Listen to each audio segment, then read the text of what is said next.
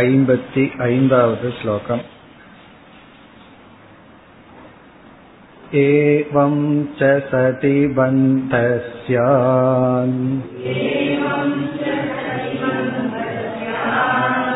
कस्येत्याति कुतर्कजाः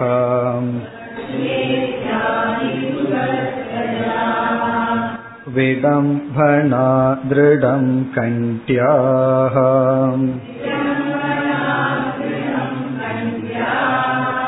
कण्टनोक्तिप्रकारतः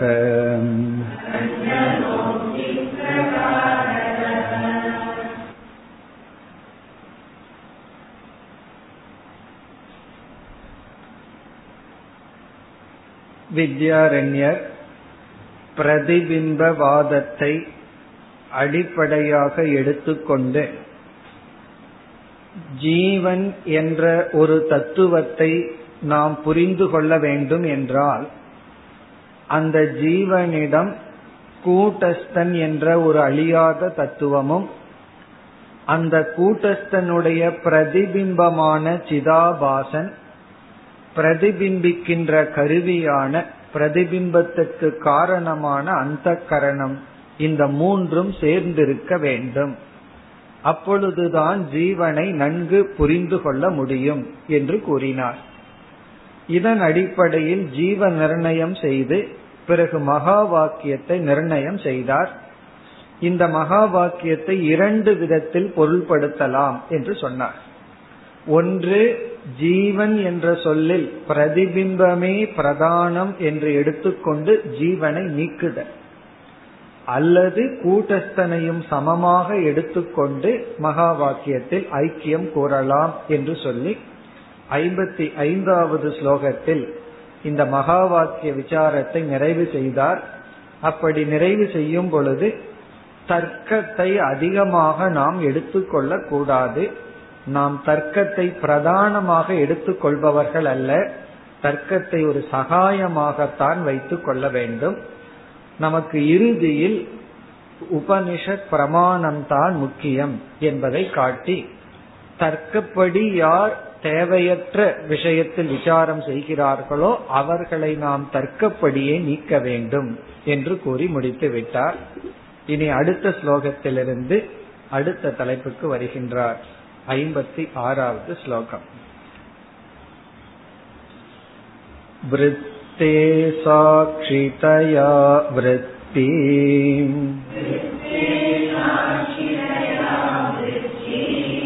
प्रागभावस्य च स्थितः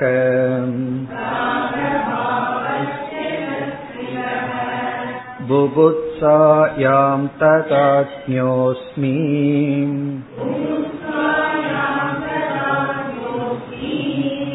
आभासाज्ञानवस्तुनः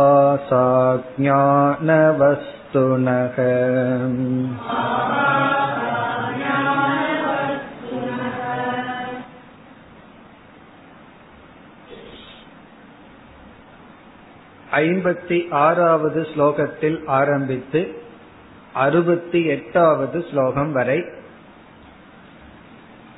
ஆபாசவாதத்துக்கான பிரமாணங்களை கொடுப்பதுடன் மீண்டும் கூட்டஸ்த சொரூபத்தை நிர்ணயம் செய்கின்றார்.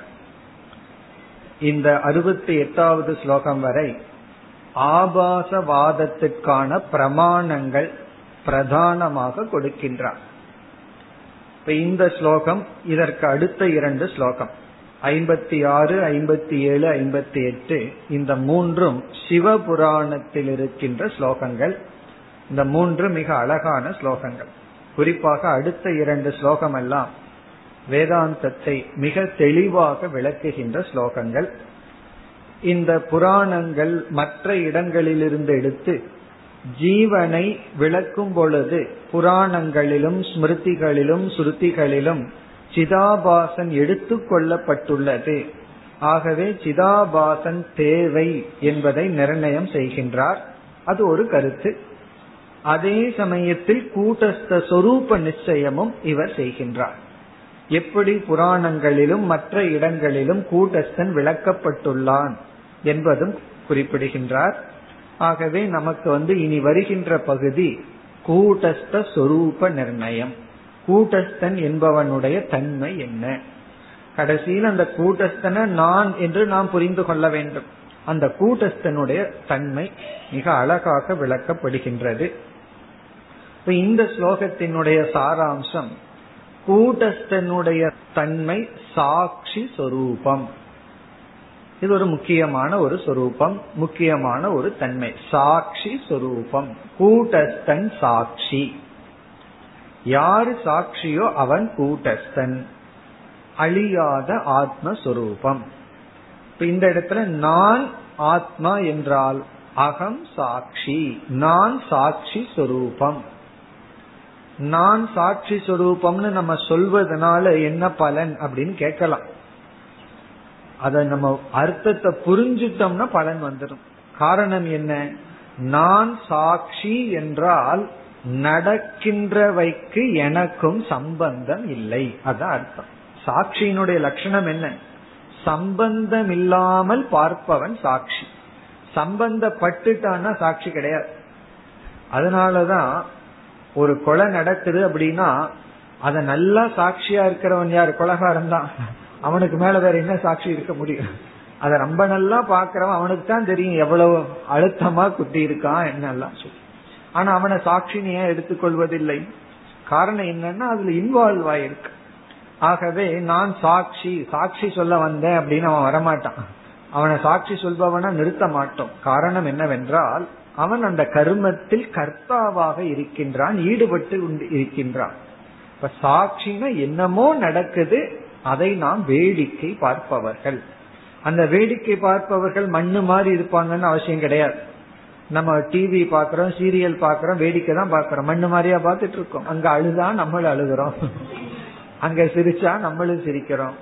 ஆகவே சாட்சியாக இருந்தாலும் சந்தோஷமா அழகலாம் சந்தோஷமா சிரிக்கலாம். ஆனால் வாழ்க்கைன்னு வரும்போது அது வேறாக இருக்கின்றது. ஏன்னா அங்க நம்ம சாட்சி பாவத்துடன் இல்லை. அப்படி சாட்சி அப்படின்னாவே முக்தன் அசங்கக என்பது பொருள். இப்ப நான் வந்து அசங்க ஸ்வரூபம் கூட்டஸ்தன் அசங்க ஸ்வரூபம் பிறகு எதெல்லாம் சங்கத்துடன் இருக்கின்றதோ அது நான் அல்ல எங்கு சங்கமும் எங்கு வந்து சாட்சியம் அறியப்படுவதாக இருக்கிறதோ அது நான் அல்ல நான் என்றும் அறிபவனாக சாட்சியாக இருப்பவன். இவ்விதம் கூறியவுடன் அடுத்த கேள்வி எதற்கெல்லாம் நான் சாட்சியாக இருக்கின்றேன்? எதையெல்லாம் நான் வேடிக்கை பார்க்கின்றேன்? அதான் இப்ப கேள்வி. சாட்சின்னு சொல்லியாச்சு. சரி எதற்கு சாட்சி? அப்படின்னா இந்த இடத்தில் நான்கு தத்துவங்கள் கூறப்பட்டு இந்த நான்குக்கும் சாட்சியாக எது இருக்கின்றதோ அதுதான் கூட்டஸ்த சொரூபம். இங்க நான்கு சொரூபத்தினுடைய சாட்சி நான்கு தத்துவத்துக்கு சாட்சியாக கூட்டஸ்தன் சொல்லப்பட்டுள்ளது. இதெல்லாம் மிக அழகான ஸ்லோகங்கள். இந்த மூன்று ஸ்லோகம் இனிமேல் பார்க்க போவது புராணத்தில் இருந்த போதிலும் நம்முடைய சொரூபத்தை விளக்குகின்ற தெளிவான மிக அழகான ஸ்லோகங்கள். இப்ப இங்கு வந்து நான்கு தத்துவத்தினுடைய சாட்சியாக நான் இருக்கின்றேன். முதல் தத்துவம் விருத்தேகே சாட்சி தயா கடைசியில் இருக்கிற சொல்ல எடுத்துக்கணும் ஸ்திதக. யார் ஸ்திதக? கூட்டஸ்தக ஸ்திதக. கூட்டஸ்தன் விருத்தேகே சாட்சி தயா எண்ணங்களுக்கு சாட்சியாக. வருகின்ற அனைத்து எண்ணங்களுக்கும் சாட்சியாக இருப்பது முதல் சாட்சியம். சாட்சியம்னா எதை பார்க்கின்றோம்? எண்ணங்களுக்கு சாட்சி. இப்ப விருத்தேகே சாட்சி தயா ஸ்திதக. கூட்டஸ்தன் என்பவன் எல்லா விருத்திகளுக்கும் சாட்சியாக இருப்பவன். அப்படின்னா என்ன அர்த்தம்? மனதில் ஓடுகின்ற எண்ணங்கள் வேறு நான் வேறு. மனதுல வந்து ஒரு நல்ல எண்ணம் வந்தா நான் நல்லவன் அல்ல. ஒரு தீய எண்ணம் வந்தா நானும் தீயவன் அல்ல. பிறகு என்ன அந்த எண்ணங்களுக்கு நான் சாட்சியானவன். இத கவனமா புரிஞ்சுக்கணும். அதனாலதான் என்ன என்ன வந்தாலும் நான் கட்டுப்படுத்துறதெல்லாம் இல்ல. எதுக்கு தியானம் பண்ணணும்? நான் தான் சாட்சியாச்சே அப்படின்னு சொல்லலாம். எப்பொழுது அப்படின்னா முழுமையான ஒரு அகிம்சையை பின்பற்றுகின்ற மனநிலை நமக்கு வந்து விட்டார். அகிம்சை ரெண்டு இடத்துல மற்றவர்களிடத்திலும் நம்மிடத்திலும். நம்மையும் நம்ம துயரப்படுத்தி கொள்ளாமல் மற்றவர்களையும் துயரப்படுத்தி கொள்ளாத மனம் வந்துட்டு அது சொல்லலாம். அது வரைக்கும் இதை நம்ம சொல்லக்கூடாது. விருத்தேகே சாட்சி தயா ஸ்திதக. மனதில் ஓடுகின்ற அனைத்து எண்ணங்களுக்கும் அந்த கூட்டஸ்த தத்துவம் சாட்சியாக இருக்கின்றது. மீதி இருக்கிற எல்லா இடத்திலையும் சாட்சி தயா ஸ்திதகங்கிறத சேர்த்திக்கணும். இந்த சாட்சி தயா ஸ்திதகங்கிறது நாலு இடத்திலையும் சேர்த்தி கொள்ள வேண்டும். முதல் இடம் வந்து விருத்தேகே. மனதில் தோன்றுகின்ற அனைத்து எண்ணங்களுக்கும் நான் சாட்சி. இதுல இருந்து என்ன தெரியுதுன்னா வெளியிருக்கிற பொருளை நம்ம எப்படி வேடிக்கை பார்க்கிறோமோ அப்படி நம்ம மனசை வேடிக்கை பார்க்கணுமா. நம்ம மனசுல ஓடுகின்ற எண்ணங்களை எல்லாம் வேடிக்கை பார்த்து கொண்டு அந்த எண்ணங்களுக்கும் எனக்கும் சம்பந்தம் இல்லை. நான் அதை வேடிக்கை பார்ப்பவன். அது முதல் கருத்து. இரண்டாவது எதற்கு சாட்சி? விருத்தி பிராகபாவசிய மீண்டும் இந்த இடத்துல சாட்சி தயா ஸ்திதக. விற்த்தியினுடைய பிராகபாவத்துக்கும் சாட்சியாக நான் இருக்கின்றேன் அல்லது கூட்டஸ்தன் இருக்கின்றது. விற்த்தியினுடைய பிராகபாவத்துக்கும் சாட்சி. அப்படின்னா என்ன அர்த்தம்? விற்த்தியினுடைய பிராகபாவம் அப்படிங்கிறது. இந்த பிராகபாவம் துவம்சாபாவம் எல்லாம் தர்க்க சாஸ்திரத்துல சொல்வது. இத கேட்டு அஞ்சு நிமிஷம் யோசிச்சோம் அப்படின்னா அபாவமா இருக்கும் மனசுல பூரா. ஒண்ணுமே புரியாம இருக்கும். அதாவது இப்பொழுது நம்ம வந்து ஒருவர் பானை செய்யறத பாக்கிறோம் பானை எப்படி செய்யறத பாக்குறதுக்கே ரொம்ப அழகா இருக்கும். அவர் செய்யறத பாக்குறதுலயே ஒரு பியூட்டி இருக்கும். களிமண் ஒரு இடத்துல இருக்கு. நம்ம அவர்கிட்ட கேட்கிறோம் கொஞ்சம் பானைய செய்யுங்க பார்க்கலாம் அப்படின்னு. இப்ப நம்ம கண்ணு முன்னாடி ஒருவர் வந்து களிமண்ணை எடுத்து பானையை செய்து முடித்து விட்டார். இப்ப நம்ம பானையை செய்து கையில கொடுத்துட்டார். இப்ப இந்த பானை வந்து இப்பொழுது இருக்கின்றது. ஆனால் இந்த பானை இரண்டு நிமிடத்திற்குள்ள இல்லாமல் இருந்தது. அந்த இல்லாமல் இருந்ததையும் நம்ம பார்த்தோம். அந்த களிமண் இடத்துல வெறும் களிமண்ணை மட்டும் பார்த்து பானையினுடைய இல்லாமையையும் நம்ம பார்த்தோம். இப்ப எதைய பார்க்கிறோம்? பானையினுடைய இருப்ப பார்க்கிறோம். அப்ப நான் என்ன சொல்லலாம்? நான் பானைக்கு இப்பொழுது சாட்சியாக இருந்தேன் இருக்கின்றேன். பானையினுடைய பிராகபாவத்துக்கும் சாட்சியாக இருந்தேன் அப்படின்னு சொல்லலாம். இப்ப பானையினுடைய பிராகபாவம்னா இதனுடைய இல்லாமை. பானையினுடைய இல்லாமை. இல்லாமைனா தோன்றுவதற்கு முன் இருந்த ஸ்டேட் இந்த பானை தோன்றுவதற்கு முன்னாடி இல்லாமல் இருந்தது. அந்த இல்லாமையையும் நம்ம பார்த்திருக்கோம். அப்ப நம்ம எந்த இரண்டையும் பார்த்திருக்கோம்? பானையை இப்ப பார்த்தோம். இந்த பானை தோன்றுவதற்கு முன்னாடியே அங்க இருந்து அதையும் நம்ம பார்த்தோம். அதே போல எண்ணங்களுக்கு சாட்சியாக இருந்தோம். எண்ணங்கள் தோன்றுவதற்கு முன்னாடி இருக்கிற ஸ்டேஜிலையும் நம்ம சாட்சியாக இருந்தோம். இப்ப விருத்தி பிராகபாவசிய என்றால் எண்ணங்களினுடைய இல்லாமைக்கு முன்பும் நான் சாட்சியாக இருந்து பார்த்தேன். இப்ப எண்ணங்களுக்கு எண்ணங்கள் தோன்றுவதற்கு முன்னாடி என்ன இருந்ததுன்னா எண்ணங்கள் தோன்றாத அந்த கரணம் இருந்தது விருத்தி பிராக் அபாவசிய இஸ் ஈக்குவல் டு அந்த கரணசிய எண்ணங்கள் தோன்றுவதற்கு முன் உள்ள அந்த கரணத்திற்கும் நான் சாட்சியாக இருந்தேன். அதாவது எண்ணங்கள் தோன்றுவதற்கு முன்னாடி அந்த கரணம் இருந்தது. இங்க அந்த கரணம் இஸ் ஈக்குவல் டு களிமண். நம்ம வந்து பானைக்கு முன்னாடி களிமண்ணை பார்த்தோம். களிமண்ணை பார்த்துட்டு பிறகு என்ன சொல்றோம்? அந்த களிமண் வந்து இப்பொழுது பானையாக இருக்குன்னு சொல்றோம். அதே போல நம்மளுடைய அந்த கரணம் இருக்கே மனசு அது ஒரு களிமண்ணை போல. சில சமயம் கோபம் வந்தா நம்ம களிமண்ணான்னு கேட்போம். தலையில களிமண்ணா இருக்குன்னு சொல்லுவோம். அப்படின்னு என்ன அர்த்தம்? சரியான அர்த்தம் தான் தலையில உனக்கு என்ன ஒண்ணு சொல்றோம் புரியாம விழிச்சோம் அப்படின்னா தலையில களிமண்ணா அப்படின்னா அது என்னமா நம்ம மனசுல வராம அப்படியே பார்த்துட்டு இருக்கிறோம்னு அர்த்தம். அந்த கரணம் அந்த கரணமாவே இருக்கும் போது ஒருவர் ஒண்ணு சொன்ன உடனே அறிவா நமக்கு தோன்றதில்லை அது களிமண்ணை போல அப்படியே இருக்கு. அது பானையா மாறுவதுங்கிறது எண்ணமா மாறுவது. அப்படி விருத்தி பிராக் அபாவம்னா எண்ணம் தன்னுடைய தோற்றத்திற்கு முன் இல்லாமல் இருந்தது. அதற்கும் நான் சாட்சியாக இருந்தேன். பிராக் அபாவம்னா அதனுடைய இல்லாமை. தோற்றத்திற்கு முன் இருக்கின்ற இல்லாமை. இது விருத்தி. எண்ணமானது தோன்றுவதற்கு முன் இல்லாமல் இருந்தது. அதற்கும் நான் சாட்சி. அந்த இடத்துல என்ன இருந்ததுன்னா கேவல அந்த கரணம் அந்த கரணம் மட்டும் இருந்தது விருத்தியாக பரிணாமம் அடையவில்லை. அதற்கும் நான் சாட்சியாக இருக்கின்றேன். அல்லது சிதாபா கூட்டஸ்தன் சாட்சியாக இருக்கின்றது. இது இரண்டாவது. இப்ப எந்த இரண்டுக்கு சாட்சி? எண்ணங்களுக்கு சாட்சி. பிறகு எண்ணங்கள் தோன்றுவதற்கு முன்னாடி வெறும் அந்த கரணம் இருக்கும்போது அந்த அந்த கரணத்துக்கு நான் சாட்சியாக இருந்தேன். பிறகு புபுத்சாயாம். இரண்டாவது வரியில் முதல் சொல் புபுத்சாயாம். அங்க மீண்டும் சாட்சிதயா ஸ்திதக. புபுத்சாயாம் என்றால் எண்ணங்கள் தோன்றும் பொழுதும் அறிய நாம் முயற்சி செய்து அறிந்து கொண்டிருக்கின்ற சமயத்திலும் அறிவை விரும்புகின்ற விரும்பி அறிவுக்கான ஆராய்ச்சி செய்கின்ற அறிவுக்கான செயல் நடக்கின்ற சமயத்திலும் புபுத்சா என்றால் விருத்தி உதயம் என்று பொருள். விருத்தி உதயம் விருத்தி தோன்றும் பொழுதும்.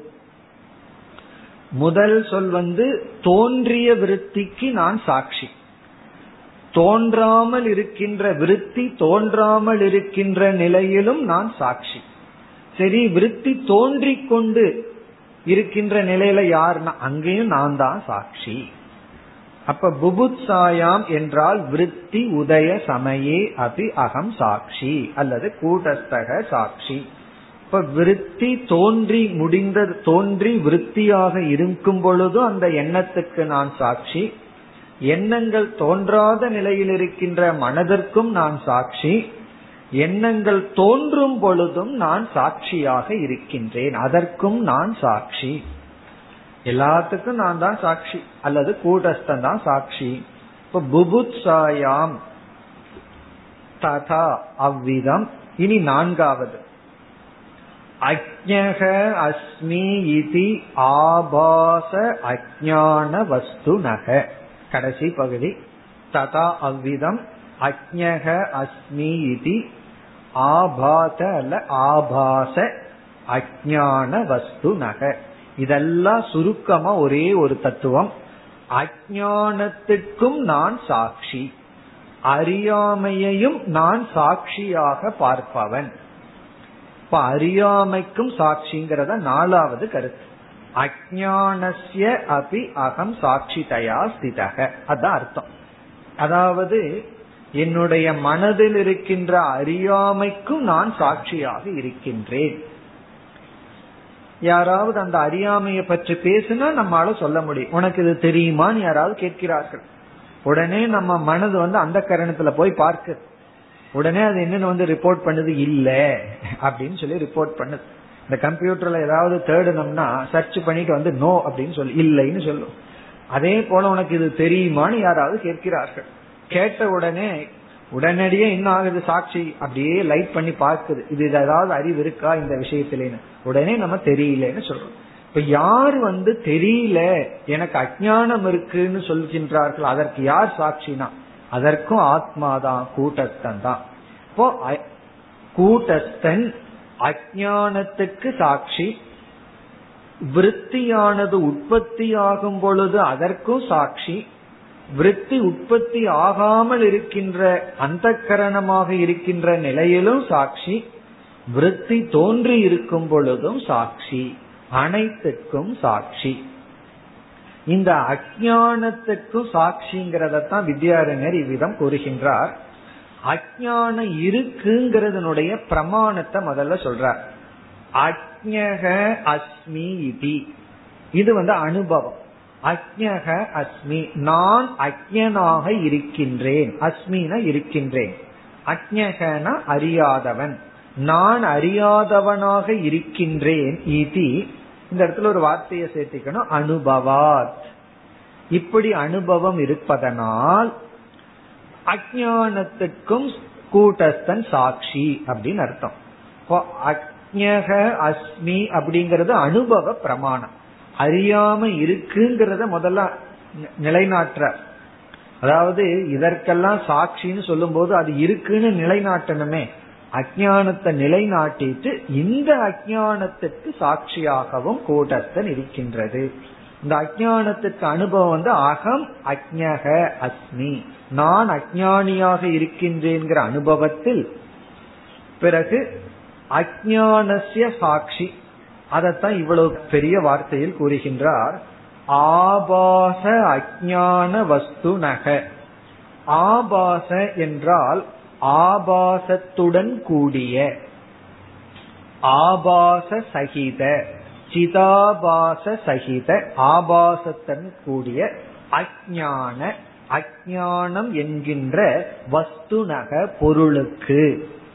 ஆபாசத்துடன் கூடிய அறியாமை என்ற பொருளுக்கும் நான் சாட்சியாக இருக்கின்றேன் அல்லது கூட்டஸ்தன் சாட்சியாக இருக்கின்றது. இப்ப இந்த இடத்துல என்ன செய்துள்ளார் வித்யாரண்யர்? அஜானத்தை வஸ்து அப்படின்னு சொல்றார். அஜானம் என்கின்ற ஒரு பொருள். அஜான வஸ்து நக அறியாமை என்கின்ற ஒரு பொருள். அந்த அறியாமையை விளக்கிறாரு அந்த அறியாமைக்குள்ளும் கூட ஆபாசமானது இருக்கின்றது. ஏன்னா அந்த அறியாமைக்கு ஆசிரியம் வந்து அந்த கரணம். அறியாமை எங்க இருக்குன்னா தலையில் இருக்கா கையில் இருக்கா காலில் இருக்குன்னு என்ன சொல்லுவோம்? அந்த கரணத்தை ஆசிரியத்து இருக்கு அஜானம் இப்போ அந்த கரணத்துக்குள்ள என்னைக்குமே ஆபாசம் இருக்கு. ஆகவே ஆபாசத்துடன் கூடிய அறியாமை என்கின்ற பொருளுக்கு நான் சாட்சியாக அல்லது கூட்டஸ்தன் சாட்சியாக இருக்கின்றது. இந்த இடத்துல ஏன் வஸ்துங்கிற வார்த்தையை பயன்படுத்தினார் என்றால் தர்க்க மதத்துல அஜானம்ங்கிறது ஒரு அபாவ ரூபம். இல்லாமை அப்படிங்கிற நம்ம வந்து அஜானம் வந்து அபாவ ரூபம் அல்ல. அஜானம் என்பது இல்லாமை என்ற தன்மையை உடன் கூடியது அல்ல. அதே போல இருள் இருக்கு. இருள் டார்க்னஸ் இருக்கு. அது பாவ ரூபமா அஜான ரூபமானு தர்க்கத்துல பெரிய ரகலை இருக்கும். ஆரம்பத்திலேயே தமஸ் வந்து இருள் வந்து இருக்கிறதா இல்லாததா? தர்க்கவாதி சொல்லுவோம் அதுதான் இல்லையே அப்படின்பா நம்ம என்ன சொல்றோம்? இருள் வந்து இல்லாமை அப்படிங்கிற சொரூபமாக இருந்தால் மறைத்தல் அப்படிங்கிற காரியத்தை அது பண்ண முடியாது. அபாவம் வந்து எந்த காரியத்தையும் பண்ண முடியாது. இல்லாமை என்ற ஒன்று ஒன்று வந்து இல்லாமைங்கிறது சொரூபமா இருந்தா அது எந்த காரியத்தையும் பண்ண முடியாது. இருள் வந்து ஒரு பொருளை மறைக்கிறதுனால அது இல்லைன்னு சொல்லிட முடியாது. அதே போல அஜானம் வந்து மறைத்தல் அதனிடத்துல ஆவரணம் அப்படிங்கிற தன்மை இருக்கிறதுனால அத வந்து பொருளற்றதுன்னு சொல்லி விட முடியாது. சரி அப்படி என்றால் அது ஒரு தொட்டு உணர்கின்ற டேஞ்சபிள் ஆப்ஜெக்டா அப்படின்னா அதுவும் கிடையாது. ஞானம் வந்தா ஓடி போயிரு ஆகவே அஜானம் வந்து அது வஸ்துவும் அல்ல வஸ்துனா சத்தியமும் அல்ல அது வந்து அசத்தும் அல்ல. நம்ம இறுதியா என்ன சொல்றோம்? அஜானம் எத்கிஞ்சித் பாவ ரூபம் வாயில சொல்ல முடியாத ஒரு இருப்பு. ஆகவே அஜானம் நித்யா. அஜானம் வந்து ஜெகத்தை போல ஒரு மித்தியா தத்துவம். அதை இருக்குன்னு சொல்ல முடியாது இல்லைன்னு சொல்ல முடியாது. ஏன் இல்லைன்னு சொல்ல முடியாது? அது ஏதோ ஒரு வேலையை பண்ணுது. ஏன் இருக்குன்னு சொல்ல முடியாது? ஞானம் வந்தா ஓடி போகுது. ஆகவே மித்யாவினுடைய லட்சணம் அஜானத்திற்கும் பொருந்தும். அதனாலதான் மித்யா வஸ்துன்னு சொல்லுவோம். பாம்பு இருக்கே அது மித்தியா வஸ்து. ஜெகத் வந்து மித்தியா வஸ்து. மித்தியா என்கின்ற வாயில் விளக்க முடியாத ஒரு பொருள். அதே போல அறியாமையும் மித்தியா வஸ்து. அறியாமையை பற்றி அறியாமையே நமக்கு ரொம்ப இருக்கு. இப்ப வந்து வித்யாரண்யர் அறியாமையை பற்றி அறியாமையை விளக்குகின்றார் தெளிவுபடுத்துகின்றார்.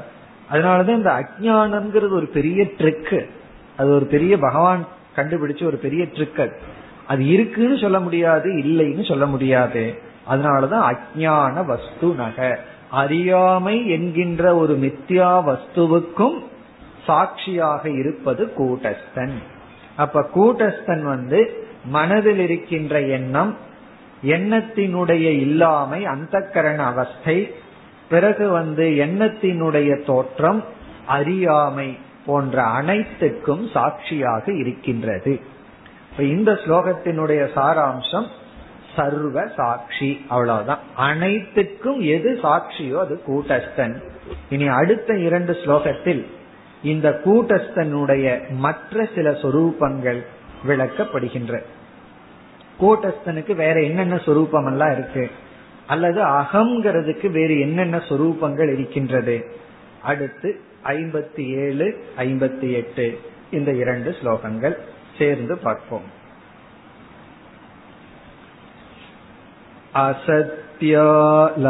असत्यालम्बनत्वेन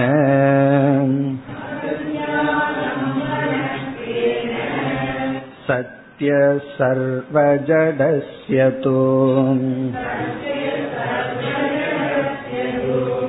साधकत्वेन चिद्रूपः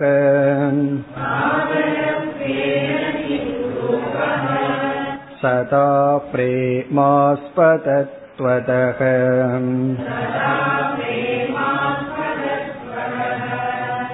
आनन्तरूप सर्वार्थ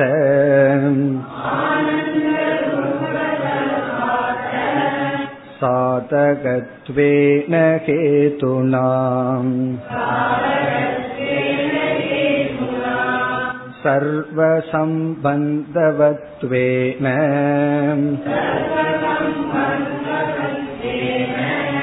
सम्पूर्ण शिवसंज्ञितः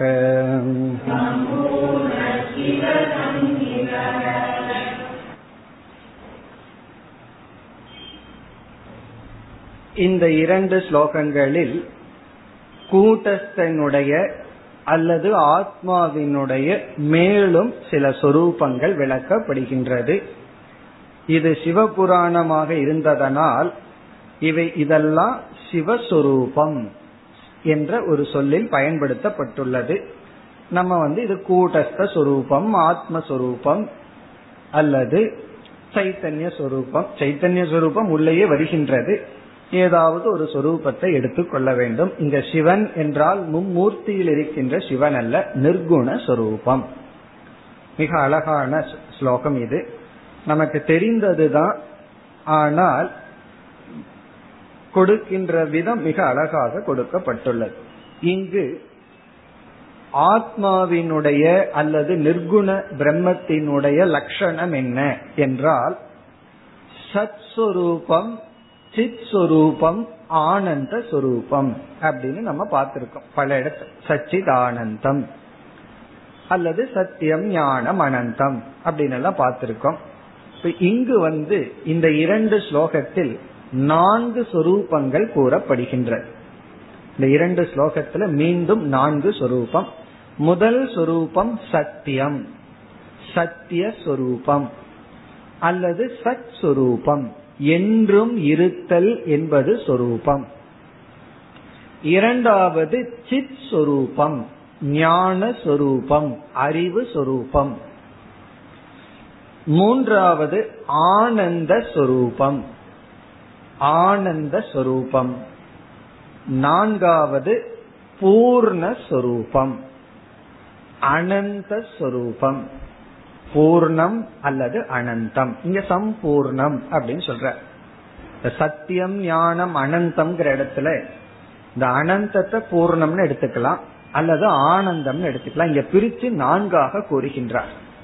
இப்ப கூட்டத்தினுடைய சொரூபம் என்னன்னா சத்திய சொரூபம் சத் சொரூபம் இரண்டாவது சித் சொரூபம் மூன்றாவது ஆனந்த சொரூபம் நான்காவது பூர்ண சொரூபம். சரி இதெல்லாம் சொல்வதற்கு என்ன காரணம்? எதன் அடிப்படையில்? எதனால் கூட்டஸ்தன சத்துன்னு சொல்ல முடிகிறது? எதனால சித்துன்னு சொல்ல முடிகின்றது? எதனால ஆனந்தம்னு சொல்றோம்?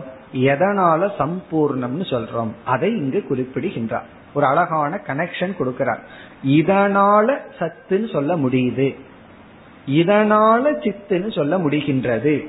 இதனால இத நம்ம ஆனந்தம்னு சொல்றோம். இந்த காரணத்தினால் இத பூர்ணம்னு சொல்றோம். அப்படின்னு அந்த காரணத்துடன் இங்கு சொல்லப்பட்டுள்ளது. இங்க ஆத்மா அல்லது கூட்டஸ்தன் சத் சொரூபம். இப்ப ஏன் ஆத்மாவை நம்மால சத்துன்னு சொல்ல முடிகிறது? அத சத்துன்னு சொல்வதற்கான ஆதாரம் என்ன அடிப்படை என்ன என்றால் அதை இங்கு குறிப்பிடுகின்றார். அதையெல்லாம் நம்ம பார்த்துட்டு ஸ்லோகத்திற்குள் செல்லலாம். இப்ப வந்து கயிறு இருக்கின்றது. அந்த கயிற்றின் மீது நம்ம பாம்பை பார்க்கிறோம். இப்ப இந்த பாம்பு இருக்கே அத நம்ம மித்தியா அப்படின்னு சொல்றோம். ஏன் மித்தியான்னு சொல்றோம்? அது வந்து பார்க்கிறதுக்கு இருக்கிறதுனால அதே சமயம் விசாரம் பண்ணி பார்த்தா அதனுடைய இருப்பு அங்க கிடையாது இருக்கிறது வந்து கயிறு ஒன்றுதான். அதனால வந்து அதை மித்தியான்னு சொல்றோம். அத மித்தியா அப்படின்னு ஒன்றை சொல்லி விட்டால் ஒரு பொருளை நம்ம மித்தியான்னு நிரூபித்து விட்டால் இனி ஒன்றும் நிரூபிக்கப்பட்டு விடுகிறது. அது என்னவென்றால் அதற்கு ஆதாரமாக சத்தியம் ஒன்று இருந்தாதான் நம்ம மித்தியாவை பார்க்க முடியும். சத்தியம்னு ஒண்ணு இல்லாமல் இருந்திருந்தால் ஒரு பொருள் மித்தியா என்ற ஸ்டேட்டஸையே அடைஞ்சிருக்காது. பாம்பு வந்து மித்தியாவா நமக்கு தெரியணும்னா அதற்கு ஆதாரமா கயிறு இருந்து ஆகணும். ஆகவே எங்காவது ஒரு சத்தியத்தினுடைய துணை கொண்டுதான் ஒரு மித்தியாவானது நம் முன் காட்சி அளிக்கும். இப்ப நம்ம தலைகீழா போறோம். இப்ப மித்தியா அப்படின்னு ஒன்றை நாம் நிரூபித்து விட்டால் பாம்ப வந்து மித்தியா அப்படின்னு புரிஞ்சிட்டோம் அப்படின்னா உடனே நம்ம என்ன சொல்லலாம்? அங்க ஏதோ ஒரு சத்திய ஆதாரம் உண்டு. சத்திய ஆதாரம் இருந்ததனால தான் நம்ம வந்து மித்தியா பாம்பை நாம் அனுபவித்தோம்னு சொல்லலாம். அப்ப நம்ம என்ன சொல்லலாம்? சத்தியம் அப்படிங்கிறது ஒன்று இல்லாமல் மித்தியா அப்படிங்கிற ஒன்றை நாம் எடுத்துக்கொள்ளவே முடியாது காட்டவே முடியாது. இந்த உலகத்தை நம்ம பார்க்கிறோம். இந்த உலகத்தை பார்க்கும்போது இது அனித்தியமாக மாறிக்கொண்டே இருக்கின்றது. சாஸ்வதமா இல்லை. பிறகு எந்த ஒரு மாற்றத்திற்கும் ஆதாரமாக ஒன்று இருக்க வேண்டும் அப்படின்னு நம்ம யூகிச்சு இந்த உலகத்தை நாம் மித்தியா என்று உணர்ந்து விட்டால் கண்டிப்பாக இந்த மித்தியாவுக்கு ஆதாரமாக ஒன்று இருக்க வேண்டும். அது சத்தியமாகத்தான் இருக்க வேண்டும். அது வேற சாய்ஸ் கிடையாது. ஆகவே உலகத்துக்கு ஆதாரமா ஒரு சத்தியம் இருக்கு. அத சத்தியம்னு ஏன் சொல்றோம் அப்படின்னா அதன் மீது மித்தியா இருப்பதனால் இப்ப கூட்டஸ்தனை குறிச்சு நம்ம ஒண்ணுமே பேச முடியாதுதான். இருந்தாலும் ஏன் சத்தியம்னு சொல்றோம்? முதல் வரியில் சொல்கின்றார் அசத்துவ ஆலம்பனத்துவேன. அசத்திய ஆலம்பனத்துவேன. அசத்தியத்துக்கு ஆலம்பனமாக இருப்பதனால் சத்தியக பவதி. இந்த கூட்டஸ்தன் சத்தியம் ஆகின்றான். அசத்திய ஆலம்பனம். ஆலம்பனம்னு ஆதாரம். அசத்துக்கு ஆலம்பனமாக இருப்பதனால் இங்க அசத்துங்கிறது ஜெகத்தை குறிக்கின்றது.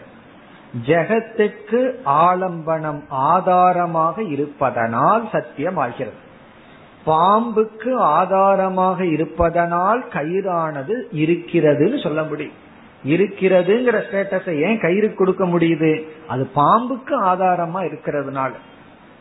இப்ப பாம்புக்கு ஆதாரமா இருக்கிறதுனால கயிற்று இருக்கிறதுன்னு சொல்ல முடிவது போல பொய்யான இந்த உலகத்துக்கு ஆதாரமாக இருப்பதனால் சத்தியக.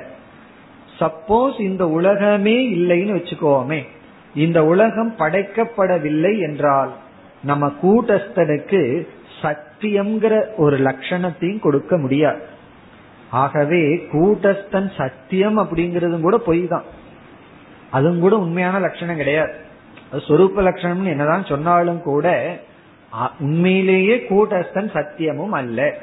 பிறகு ஏன் சத்தியம்னு சொல்றோம்? அசத்தியத்தை பார்க்கறதுனால சத்தியம்னு சொல்றோம். அசத்தியமே இல்லை அப்படின்னா சத்தியம்னு கூட நம்ம சொல்ல முடியாது. ஆனா அது சத்தியமா இருக்கு காரணம் அதன் மீது அசத்தியம் வரலாம். வர்ற ஸ்கோப் இருக்கு. திடீர்னு பகவானுக்கு போர் அடிச்சதுன்னா இந்த உலகத்தை படைச்சிடலாமே. அப்ப இந்த உலகம்னு ஒரு பொய் வருவதனால் அந்த கூட்டஸ்தனை நம்ம சத்தியம்னு சொல்றோம். காரணம் நம்ம வந்து பல இடங்கள்ல அனிர்வச்சனீயம் பிரம்மன்னு வேற சொல்லிடுவோம். உலகமும் அனிர்வச்சனீயம் பிரம்மனும் அனிர்வச்சனீயம் பிரம்மத்துக்கு லட்சணம் இல்லை நிர்குணம்னு வேற சொல்லிடுவோம்.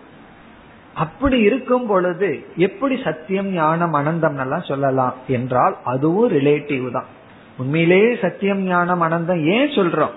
சத்தியம் சொல்வதற்கு காரணம் என்னன்னா அசத்தியத்தை நம்ம பார்க்கறதுனால சத்தியம்னு சொல்லி புரிஞ்சுக்கிறோம். அதுதான் இங்கு வருகின்றது. அசத்திய ஆலம்பனத்துவேன ஹேதுனா. இங்க ஹேதுனாங்கிற வார்த்தையை சேர்த்திக்கணும் காரணத்தினால். இந்த கூட்டஸ்தனானது அசத்துக்கு ஆதாரமாக இருப்பதனால நம்ம வழி இல்லாம சத்தியம்னு சொல்றோம். அதே போல சென்ற ஸ்லோகத்துல சாட்சின்னு சொன்னோம். ஏன் சாட்சின்னு சொல்றோம்? சாட்சியம் இந்த நான்கு இருக்கிறதுனால விருத்தி விருத்தி பிராக் அபாவம் இதனால சாட்சின்னு சொல்றோம். ஒரு ஆப்ஜெக்டுக்கு முன்னாடி இல்லை அப்படின்னா நம்ம சாட்சியும் கிடையாது. நம்ம எப்ப சாட்சி ஆவோம்? ஏதாவது ஒண்ணு இருந்தா அதற்கு சாட்சி ஆவோம். எதுவுமே இல்லை என்றால் சாட்சி என்றும் சொல்ல முடியாது. அதே போல அசத்துக்கு ஆதாரமாக இருப்பதனால் இந்த கூட்டஸ்தன் சத்தியம். இனி அடுத்தது சர்வ ஜடஸ்யது சாதகத்துவேன சித்ரூபக. நம்ம சித்ரூபன் அப்படின்னு சொல்றோம். கூட்டஸ்தன சித்ரூபம்னு சொல்றோம். சித்ரூபக. கூட்டஸ்தன் சித் சுரூபக காரணம் என்ன? என்ன காரணத்தினால கூட்டஸ்தன சித்துன்னு சொல்றோம். இல்லைன்னா அதுவும் சொல்ல முடியாது. ஏன் சொல்றோம்? சர்வ ஜடசிய அனைத்து ஜடத்தையும் ஜடத்திற்கும் சாதகத்துவேன என்றால் இந்த இடத்தில் பிரகாசகத்துவேன. அனைத்து ஜடத்தையும் பிரகாசப்படுத்துவதனால் சித்ரூபக. இத சைத்தன்ய சுரூபம் என்று சொல்கின்றோம். இப்ப சாதகத்துவேன பிரகாசகத்துவேன பிரகாசப்படுத்துவதனால். அதாவது ஜடத்தை எல்லாம் பிரகாசப்படுத்துவதனால். ஜடத்தை பிரகாசப்படுத்தவில்லை என்றால் நம்ம வந்து கூட்டஸ்தன சித்துன்னு சொல்ல முடியாது. அப்ப அத சித்துன்னு சொல்வதற்கு காரணம் ஜடம் பிரகாசம் ஆவதனால் நம்ம உடல் பிரகாசம் ஆவது ஆகின்றது மனம் பிரகாசம் அடைகிறது. அதனால இந்த உலகமும் பிரகாசம் அடைகின்றது. அப்படி ஜடத்தை விளக்குவதனால் ஜடத்தை சேதனமாக்குவதனால் இந்த கூட்டஸ்தன் சேதன சொரூபம். இல்ல ஜடத்தை அது சேதனமாக்கட்டும் ஆனா அது ஜடம்னு சொல்ல முடியுமோ? கூட்டஸ்தன் ஜடம் தான் ஆனா அது வந்து ஜடத்தை சேதனமாக்குன்னு எப்படி சொல்ல முடியும்? அதுவே ஜடமா இருந்தா இனி ஒரு ஜடத்தை எப்படி சேதனமாக்க முடியும்? ஆகவே அது இனி ஒன்றை சேதனமாக்குவதனால் அது சேதன சொரூபம். இப்ப இவ்வளவு நாள் வந்து சித் சுரூபம் சொல்லிட்டு இருக்கோம் ஏன் சொல்றோம்? அதுக்கு இங்க வந்து சிவபுராணத்தில் சொல்லப்பட்டு சித் சுரூபம் சொல்றதுக்கு காரணம் பிரகாசப்படுத்துவதனால். சத்ஸ்வரூபம்னு சொல்வதற்கு காரணம் அசத்திற்கு ஆதாரமாக இருப்பதனால். அதனாலதான் ஒருவனுக்கு இந்த உலகத்தில் இருக்கிறவங்களுக்கு யாருக்குமே பொய் பேச தெரியலன்னு வச்சுக்குவோமே அப்படி நடக்காது. உண்மை வேணா பேசுறத மறக்கலாம். பொய் பேசுற மறந்துட்டாங்கன்னு வச்சுக்கோமே. உண்மைங்கிற வார்த்தைக்கு அர்த்தம் தெரியாது. டிக்ஷனரியில ட்ரூத்னு இருந்ததுன்னா கேள்வி ட்ரூத்னா என்ன அப்படின்னு கேட்டுருவோம். இப்ப ட்ரூத்னா நல்லா தெரியுது. காரணம் என்ன? பொய் இருக்கிறதுனால. அப்படி அது பொய் இருக்கிறதுனாலதான் உண்மை. சத்தியம்னு சொல்றோம். ஜடம்னு இருக்கிறது சேதனமா இருக்கிறதுனாலதான் நம்ம வந்து சித் சுரூபம் சொல்றோம். எல்லாமே ஜடமா இருந்துட்டா சித் சுரூபம் சொல்ல முடியாது. எல்லாமே சேதனமா இருந்துட்டாலும் கூட சேதன சுரூபம் சொல்ல முடியாது. சிலது ஜடமா இருக்கு சிலது சேதனமா இருக்கு. பிறகு சேதனமாக்குவதனால் சித் சொரூபம் இனி அடுத்தது. இது எல்லாத்துக்கும் சச்சித்து புரிஞ்சிடும். இந்த அடுத்தது ஆனந்தம் இருக்கு அதுல கொஞ்சம் துக்கம் இருக்கு. இந்த ஆனந்த மீமாம்சை வரும்போது கொஞ்சம் துக்கமா இருக்குன்னு சொல்லுவார்கள் சில பேர். காரணம் என்ன? அது ஒண்ணுதான் புரியல அப்படின்னு. அது எப்படி ஆத்மா வந்து ஆனந்த ஸ்வரூபம்னு சொல்ல முடியும்? அதை இங்கு குறிப்பிடுகின்றார். சதா பிரேமாஸ்பதத்வதக. அடுத்த ஸ்லோகத்துல ஆனந்த ஸ்வரூபக இது வந்து ஆனந்த சுரூபம்னு சொல்றோம். யாரைய? இந்த கூட்டஸ்தனை. கூட்டஸ்தன ஆனந்த சுரூபம்னு நம்ம சொல்வதற்கு காரணம் சதா எப்பொழுதும் பிரேமாஸ்பதத்வதக. பிரேம என்றால் அன்பு ஆஸ்பதம்னா காரணம். அன்புக்கு காரணம் அதிஷ்டானமாக இருப்பதனால். ஆஸ்பதம்னா அதிஷ்டானம் விஷயம் அன்புக்கு விஷயமாக பொருளாக இருப்பதனால். இதனுடைய பொருள் என்ன என்று இப்பொழுது பார்ப்போம். அதாவது எதெல்லாம் நான் விரும்புகின்றேனோ அதெல்லாம் ஆனந்த சொரூபமாக இருக்க வேண்டும். யாருமே துக்கத்தை விரும்புவது இல்லை யாராவது துக்கத்தை விரும்புகிறார்களோ இந்த சந்தோஷமா இருந்து இருந்து போர் அடிச்சு போச்சு கொஞ்ச நாள் துக்கமா இருக்கலாம்னு சொன்னா அதுல ஏதோ இவருக்கு சந்தோஷம் கிடைக்கணும் அதனாலதான் துக்கமா இருப்பார். ஆகவே உள்ளூர ஏதோ ஒரு சந்தோஷம் கிடைக்கணும். அப்ப நம்ம எதை விரும்புகின்றோமோ அது வந்து சந்தோஷம்தான். நம்ம ஆனந்தத்தை தான் விரும்புகின்றோம். வேற ஒன்றை நம்மால விரும்ப முடியாது. எப்படி மீன் வந்து தண்ணீர் தேவையோ நமக்கு வந்து எப்படி காற்று தேவையோ அதே போல நம்ம மனசு நாடுவது ஆனந்தம். இப்ப முதல் லாஜிக் கருத்து என்னவென்றால் நம்ம எதையெல்லாம் விரும்புறோமோ அது வந்து ஆனந்த சொரூபம். ஆனந்தத்தை தான் விரும்ப முடியும். அப்ப நம்ம விரும்புறதெல்லாம் ஆனந்த சொரூபம். இனி அடுத்த கேள்வி இரண்டாவது படியில நாம எதை அன்கண்டிஷனலா விரும்புறோம்? எதை நிபந்தனையற்று நாம் நேசிக்கின்றோம்? அப்படின்னா நாம நம்மையத்தான் நிபந்தனையற்று நேசிக்கின்றோம். மற்ற எல்லாத்தையும் நேசிக்கிறதுல ஒரு நிபந்தனை இருக்கு. இல்லையே நான் அவரை விரும்புறேனே அது என்னுடைய பியோர் லவ் அப்படின்னு சொன்னா திடீர்னு அவர் வந்து புளியா மாறிட்டாருன்னு வச்சுக்கோமே. என்ன ஆகும்னா நம்ம விரும்பிடுவோமோ? நம்ம விரும்ப மாட்டோம். ஓட ஆரம்பிச்சு புளியா மாற வேண்டாம். பிணமா மாறினா போதும். எப்ப எடுக்கலாம்னு பேச ஆரம்பிச்சிருவோம். இவ்வளவு வருஷமா விரும்பி இருக்கிறனே கொஞ்ச நேரம் வச்சுக்கலாம்னா பக்கத்துல போறதுக்கு பயந்துக்கும் இப்படி எல்லாம் சொல்லித்தானே சங்கரர் நமக்குள்ள வைராகியத்தை வளர்த்திருக்கிறதுக்கு பகவான் பாடி இருக்காரு. இல்ல எதற்கு? அத பிரேதத்தை பார்த்தா பயந்துருவோம்.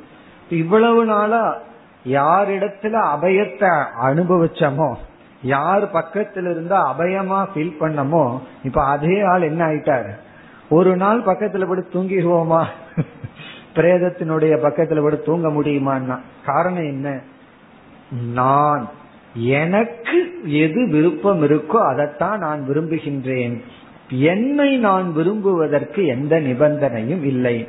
ஆகவே பிரேம ஆஸ்பதம் விருப்பத்தினுடைய ஆதாரமாக இந்த நான் அல்லது கூட்டஸ்தன் இருப்பதனால் கூட்டஸ்தன் ஆனந்த ஸ்வரூபம் வெளியே இருக்கிற பொருள் நிபந்தனையோட விரும்புறோம்.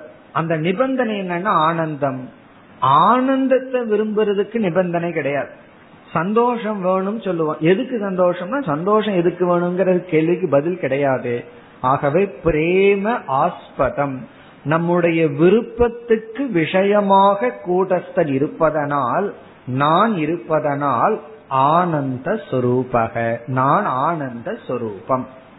இப்படி இந்த சச்சிதானந்த சொரூபம்னு சொல்றதுக்கு காரணத்தை இங்க காட்டி கொடுக்கின்ற இது சச் சொரூபம் சொல்றதுக்கு காரணம் மித்யா இருக்கிறதுனால.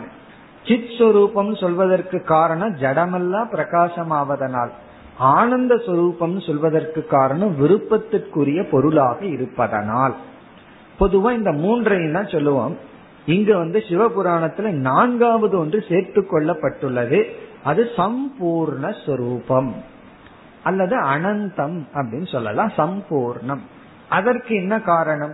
ஒரு பொருள் வந்து பூர்ண சொரூபம் நிறைந்தது. பூர்ணம்னா நிறைந்தது அப்படின்னு அர்த்தம்.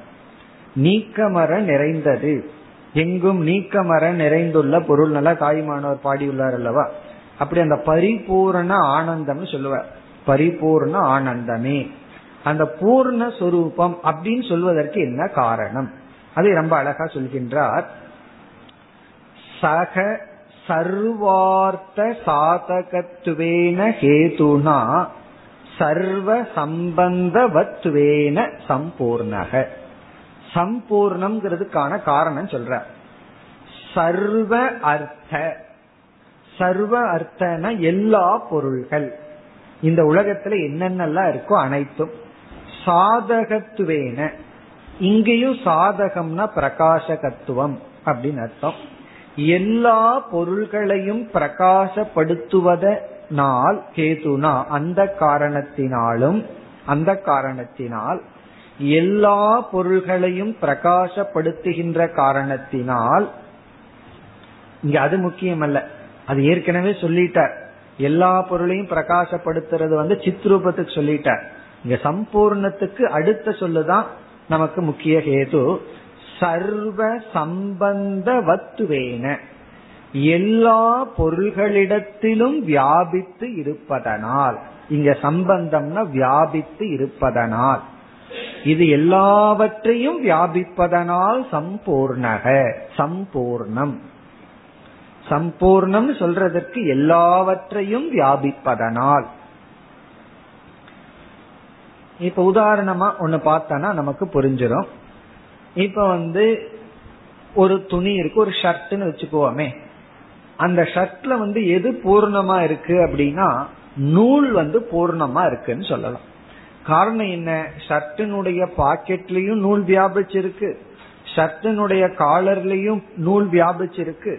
எல்லா இடத்திலையும் நூல் வியாபிச்சிருக்கு. ஆனா பாக்கெட்னு சொல்றோம் அது பூர்ணம் இல்லை காலர்னு சொல்றோம் அது பூர்ணம் இல்லை அப்படி எல்லா இடத்திலையும் வியாபிச்சிருந்தா அதை நம்ம பூர்ணம்னு சொல்றோம். ஏன்னா எல்லா இடத்திலையும் நிறைஞ்சிருக்கேன் பூர்ணம்னா என்ன? நிறைந்திருத்தல். அப்போ சர்வ சம்பந்த வத்துவேனா எல்லாவற்றுடனும் சம்பந்தம் இது இருப்பதனால். சம்பந்தம்னா எப்படி? பிரகாசப்படுத்துவதன் மூலம் வியாபித்து இருப்பதனால். இது வந்து வியாபித்து பிரகாசப்படுத்துகின்ற. சூரியன் வந்து அப்படித்தான் பண்ணுது. சூரியன் வந்து ஒரு பொருளை எங்கேயோ இருந்து அப்படியே பிரகாசப்படுத்துவதல்ல. அது தன்னுடைய ஒளியை வியாபித்து அதை பிரகாசப்படுத்துகின்ற ஒரு பொருளை வந்து சூரியன் வந்து தன்னுடைய ஒளி கதிரை வியாபித்து பிரகாசப்படுத்துவது போல் இந்த சைத்தன்யம் கூட்டஸ்தன் வியாபித்து பிரகாசப்படுத்துவதனால் சம்பூர்ணக. இதெல்லாம் யாருன்னா? சிவ சம்ஹிதக சிவன் என்ற பெயரை உடைய. சிவன் என்ற பெயரை உடைய இந்த தத்துவமானது சம்பூர்ண சொரூபம் சித் சொரூபம் சத்திய சொரூபக. இது சத்தியஸ்வரூபமாகவும் சித் சொரூபமாகவும் ஆனந்த சுரூபமாகவும் சம்பூர்ண சுரூபமாகவும் இருப்பது சிவ சந்நிதக சிவன் என்ற பெயரை உடைய ஒரு தத்துவம். அதனாலதான் புராணம்னு பார்த்தோம்னா மேலோட்டமா கதை இருக்கும் சகுன பிரம்மன் தான் சிவபுராணம்னா சகுன பிரம்ம விஷ்ணு புராணம்னா அது ஒரு சகுன பிரம்ம. ஆனால் உள்ள போய் பார்த்தோம் அப்படின்னா நிர்குண பிரம்மன் தான் பேசப்பட்டுள்ளது. அப்படி இந்த புராணத்தினுடைய தாற்பயமும் நிர்குண பிரம்மத்தை விளக்குவதுதான் அப்படிங்கிறதுக்கு இந்த மாதிரி ஸ்லோகங்கள் எல்லாம் நமக்கு நன்கு விளங்கி காட்டுகிறது. அதே போல பாகவதத்திற்குள்ள போயிட்டோம்னா கதை தான் எல்லாம். அதை கதை கேட்கறதுக்கு தான் ஆள் இருக்கு. ஆனா உள்ள போனோம் அப்படின்னா அந் ஆத்மஸ்வரூபத்தையும் வைராகியத்தையும் விவேகத்தையும் விளக்குகின்ற ஸ்லோகங்கள் எல்லாம் அதிகமாக உள்ளது. அப்படி சிவபுராணத்துல இருக்குன்னு சொல்லி வித்யாரண்யர் அதெல்லாம் படிச்சதுனால நமக்கு தெரியும். அவர் எவ்வளவு புராணம் படிச்சிருக்காரோ கரெக்டா இந்த இடத்துல கோட் பண்ணி இங்கு வந்து கூட்டஸ்தன் அப்படிங்கிறவன் வந்து இப்படிப்பட்ட சுரூபமானவன். இனி அடுத்த ஸ்லோகத்தில் இது சிவபுராணத்திலிருந்து சொல்லப்பட்டுள்ளது என்று சொல்லி மேலும் இந்த தத்துவத்தை விளக்குகின்றார் அடுத்து ஐம்பத்தி ஒன்பதாவது ஸ்லோகம் इति शैव पुराणेषु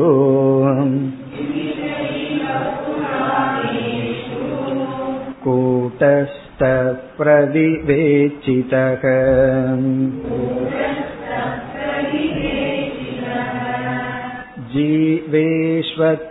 जीवेष्वत्वातिरहितः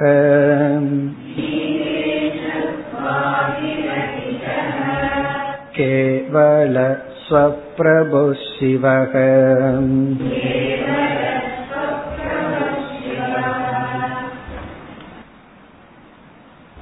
இதி இதி என்பது சென்ற மூன்று ஸ்லோகங்களை குறிக்கின்றது சைவ புராணேஷு சிவபுராணம் போன்றவைகளில். சைவர்கள் அப்படின்னு சொன்னா சிவனை சார்ந்திருப்பவர்கள். அதான் சைவர்கள். இது சிவனை சார்ந்திருப்பவர்கள். சைவ புராணம்னா சிவபுராணம் போன்ற இடங்களில். புராணேஷு அப்படிங்கிற புளூரல் எதை குறிக்கின்றது? சிவபுராணம் மட்டுமல்ல இப்ப விஷ்ணு புராணத்துக்குள்ள போனா என்ன இருக்கும்னா அதுவும் விஷ்ணுவை சொல்லி கடைசியா கூட்டஸ்த சுரூபம் தான் சொல்லப்படும். சிவ புராணம் போன்றவைகளில் கூட்டஸ்தக கூட்டஸ்த தத்துவமானது பிரவிவேச்சிதக. பிரவிவேச்சிதகன நன்கு பிரிக்கப்பட்டுள்ளது. நன்கு ஆராய்ச்சி செய்யப்பட்டுள்ளது. பிரவிவேச்சிதக. அந்த கரணத்திடமிருந்தும் சிதாபாசத்திடமிருந்தும் நன்கு பிரிக்கப்பட்டு விளக்கப்பட்டுள்ளது. சிவபுராணத்தில் இவ்விதம் செய்யப்பட்டுள்ளது.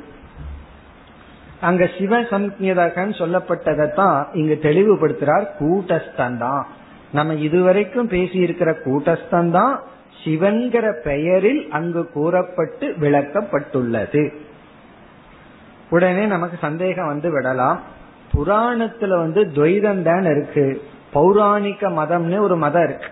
இந்த புராணத்தை பிரமாணமாக வைத்துக்கொண்டு ஜீவனும் ஈஸ்வரனும் வேறு அப்படின்னு சொல்வார். காரணம் என்ன? புராணத்தில் இருக்கின்ற நாயகன் வந்து ஈஸ்வரன். பிறகு அதுல வருகின்ற பாத்திரம் எல்லாம் ஜீவர்கள். இப்படி சொல்லப்பட்டிருக்கே புராணம் என்றாலே என்றால் அது இல்லை அப்படிங்கறத இரண்டாவது வரியில் காட்டுகின்றார். ஜீவ ஈஷத்வாதி ரஹிதக. ஜீவ ஈஷக. ஜீவன் ஈஸ்வரன் ஆதி. ஆதி பதத்துல ஜெகத். அதான் இருக்கு. மூணு தான் இருக்கு. ஜீவன் ஈஸ்வரன் ஜெகத். ஜெகத் ஆதின்னு போட்டோம்னா அப்புறம் இனி ஒரு ஆதிக்கு இடம் இருக்காது. இப்ப ஜீவன் ஈசன் போன்ற ஜீவன் ஈசன் ஜெகத் இவை ரஹிதக இது போன்ற தத்துவம் அற்ற. கேவலக. கேவலகங்கிறது நிர்குணம் என்பதை குறிக்கின்ற எந்த குணமும் இல்லாமல் ஜீவத்துவம் ஈஸ்வரத்துவம் போன்றவைகள் இல்லாத சிவக ஸ்வப்ரபவக. ஸ்வப்ரபு அல்லது பிரபவக என்றால் ஸ்வயம் ஸ்வயம்பூன்னு நம்ம சொல்றோமே தானாக இருப்பவர்.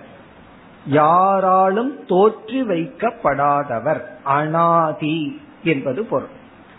சுவ அப்படின்னா தானாகவே பிரபவக அப்படின்னு சொன்னா இருப்பவர். பிரபு அல்லது பிரபவக. தானாகவே இருப்பவர். தனக்கு தலைவன் அற்றவர் அதனாலதான் உண்மையிலேயே பகவான் தான் அனா அநாதக அப்படின்னு சொல்றமே. அவன் அனாதைன்னு சொல்லுவான். உண்மையிலேயே அனாதையா இருக்கிறது பகவான் ஒருவர் தான். பகவான் அந்த நிர்குண பிரம்ம அனாதை. நம்ம எல்லாம் அப்படி கிடையாது. நமக்கெல்லாம் ஆள் இருக்கு. நம்ம தோற்றி வச்ச ஆட்கள் எல்லாம் இருக்கின்றார்கள். அப்ப வந்து அநாதக. அநாதகன்னு பகவானுக்கு ஒரு நேம் தனக்கு நாதன் இல்லாதவன். அத நம்ம வந்து குறையா நினைச்சுக்கிறோம்னா நான் அனாத அப்படின்னு சொல்லிக்கிறோம். அம்மா அப்பா பக்கத்துல உட்கார வச்சுட்டு ஏதாவது ஒரு காசு கொஞ்சம் குறைவா கொடுத்துருவார்கள். உடனே நான் ஒரு அனாத என்ன யாருமே கவனிச்சுக்கல. இப்படி எல்லாம் நம்ம வந்து புலம்ப ஆரம்பிச்சிடறோம். எனக்கு ஒண்ணுமே இல்லை அப்படின்னு சொல்லி. அது வந்து அனாத அப்படிங்கறது வந்து ஒரு கிரெடிட் அது ஒரு பெருமை. நமக்கு யாருமே தலைவர்கள் இல்லை. காரணம் என்ன? நம்மளே தலைவர்கள். ஸ்வப்பிரபவக சிவக. இனி மேலும் அடுத்த ஸ்லோகத்திலிருந்து இதே கருத்தை விளக்க ஆரம்பிக்கின்றார். அறுபதாவது ஸ்லோகம். मायाभासेन जीवेशौ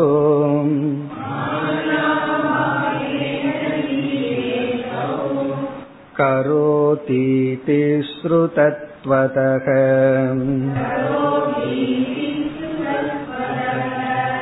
मायिका वेव जीवेशौ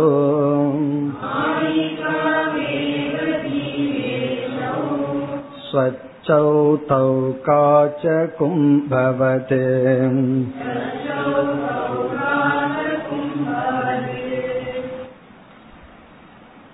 இங்கு ஸ்ருதி பிரமாணத்தை குறிப்பிடுகின்றார் இதுவரை புராணம் ஸ்மிருதி பிரமாணத்தை குறிப்பிட்டார் இனி ஸ்ருதி பிரமாணத்தின் அடிப்படையில் பேசுகின்றார் இந்த ஸ்லோகங்கள் எல்லாம் பிரமாணம் பிளஸ் கூட்டஸ்த சொரூப விளக்கு ரெண்டு கலந்திருக்கு ஒவ்வொரு பிரமாணத்தை குறிப்பிட்டு இது பிரமாணமாகவும் அதே சமயத்தில் விளக்கமாகவும் அமைந்துள்ளது.